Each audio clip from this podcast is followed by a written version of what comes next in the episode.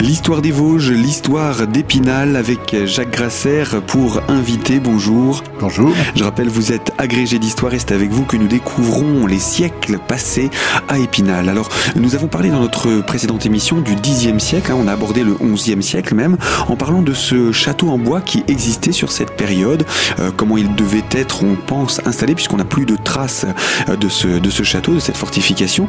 En dehors du château, quelle était la vie à Épinal durant ce Xe et XIe siècle Oui, alors euh, il y a de la vie. Euh, bon, ça on l'avait vu précédemment. Euh, on est dans une dans une région, n'oublions pas, qui a été fortement romanisée, occupée par la société gallo-romaine.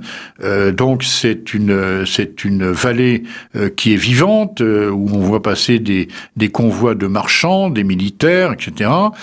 c'est pas du tout comme on a pu le lire autrefois d'une manière romantique, un endroit totalement reculé, oublié de tout le monde, où poussent les ronces. Hein, c'est un endroit, effectivement, qui est anciennement peuplé. Et euh, le fait justement que l'on ait un château à cet endroit-là, qui dit château, il n'est pas isolé le château. Il faut des routes, euh, il faut une garnison, euh, et donc on a, semble-t-il, une agglomération protégée par par ce château. Et surtout, on s'aperçoit que quelque temps après, euh, deux siècles après euh, les, ces premiers textes, on a la construction de châteaux en pierre. Alors c'est dans une euh, dans une chronologie générale. Hein. Il n'y a pas qu'à Épinal qui se passe ce genre de phénomène. Simplement, c'est le progrès aussi des techniques, hein, des techniques de levage, des problèmes de, de métallurgie aussi, des, des, des, des, outils plus solides en fer, l'emploi du fer aussi euh, comme consolidation aussi de, de, de, des pierres. Et donc, on va avoir à la fin du XIIe, début XIIIe siècle, euh, l'érection euh, d'un château en pierre, de la même façon qu'on va avoir la construction d'une enceinte de pierre tout autour de la ville. Une enceinte qui est considérable, hein, puisqu'elle fait quand même plus d'un kilomètre et demi, si on compte l'enceinte autour de la petite ville rue Alménide, l'île, et puis la grande ville au pied du, du château, plus la construction du château.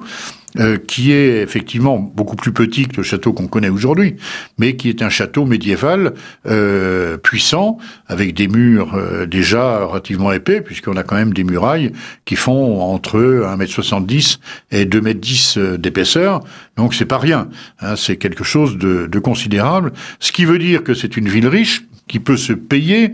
Hein, on n'a pas malheureusement à l'époque des subventions européennes, des dotations de l'État, etc. Euh, même si on fait la quête à droite et à gauche euh, pour faire ces constructions, même si on peut avoir des subsides des, euh, des puissances euh, euh dominantes, euh, il n'empêche qu'il faut quand même se débrouiller parfaitement soi-même. Donc ça veut dire que c'est une ville qui, au partir du XIIe siècle, est une ville peuplée et qui possède une véritable richesse qui permet effectivement ce type d'investissement. Hein. Il faut pas oublier que c'est pas des esclaves qui construisent, c'est des gens qui sont là, qui sont des spécialistes, des maçons, des charpentiers, des architectes, qu'il faut payer. Si on les paye pas, ils s'en vont. Hein, c'est pas les habitants euh, qui se mettent à construire ce genre de construction. Il y a bien des, des spécialistes qui viennent. Des artisans. Voilà.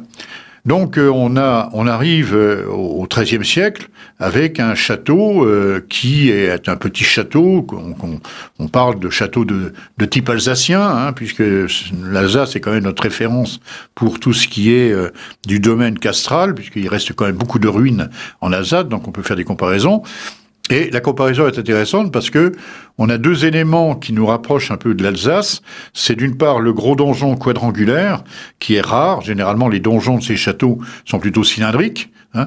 Euh, donc un grand donjon habitation, puisqu'il y a des salles à l'intérieur, hein, euh, qui domine euh, effectivement, qui sert de bouclier au château, qui va d'ailleurs progressivement, mais ça on en parlera plus tard, devenir un, donjon qui va être à cinq côtés, hein, ça va être un patagone, un, un, château à, à et puis euh, euh, une muraille basse qui entoure une basse-cour euh, et surtout une citerne qui est intéressante, une citerne filtrante qui recueille l'eau de pluie des toitures des bâtiments à l'intérieur du château. Or, le gros donjon quadrangulaire, ben on le retrouve en Alsace, hein, dans un certain nombre de châteaux d'Alsace.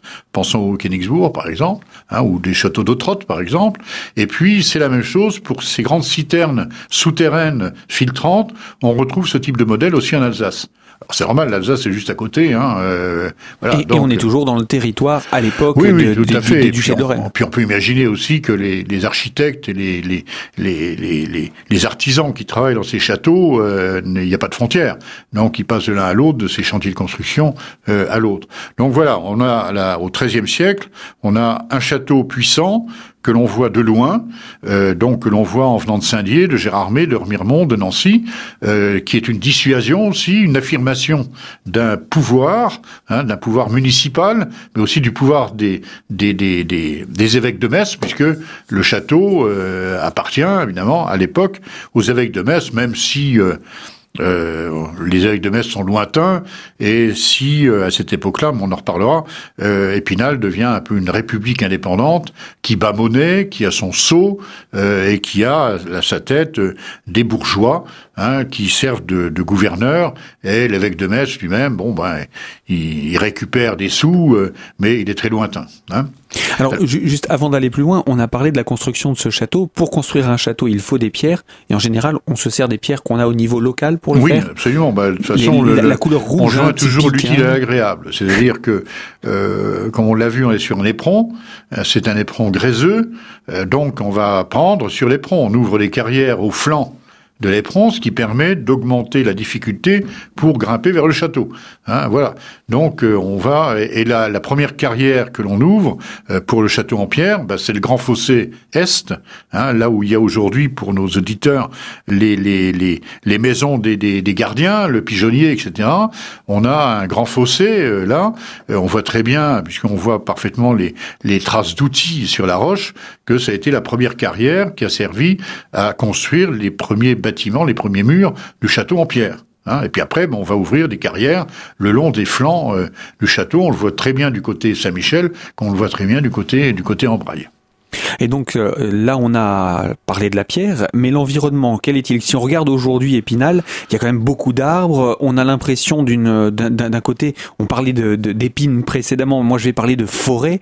Qu'en est-il? Puisqu'on a quand même une ville Alors, euh, il faut pas oublier qu'à l'époque, euh, on n'a pas de pétrole, on, on n'a pas de gaz, on n'a pas de charbon non plus, le charbon de terre, du moins du charbon de bois, mais pas de charbon de terre. Et donc, euh, il faut des moyens de chauffage, il faut des moyens de construction. Euh, ça veut dire que les habitants, euh, essentiellement, utilisent le bois. donc, dans ces villes médiévales, l'environnement et n'est pas à la forêt. Euh, on a effectivement des arbres, mais plutôt des arbres fruitiers. On a aussi euh, beaucoup de parcelles de, de, de, de, champs de maraîchage, etc.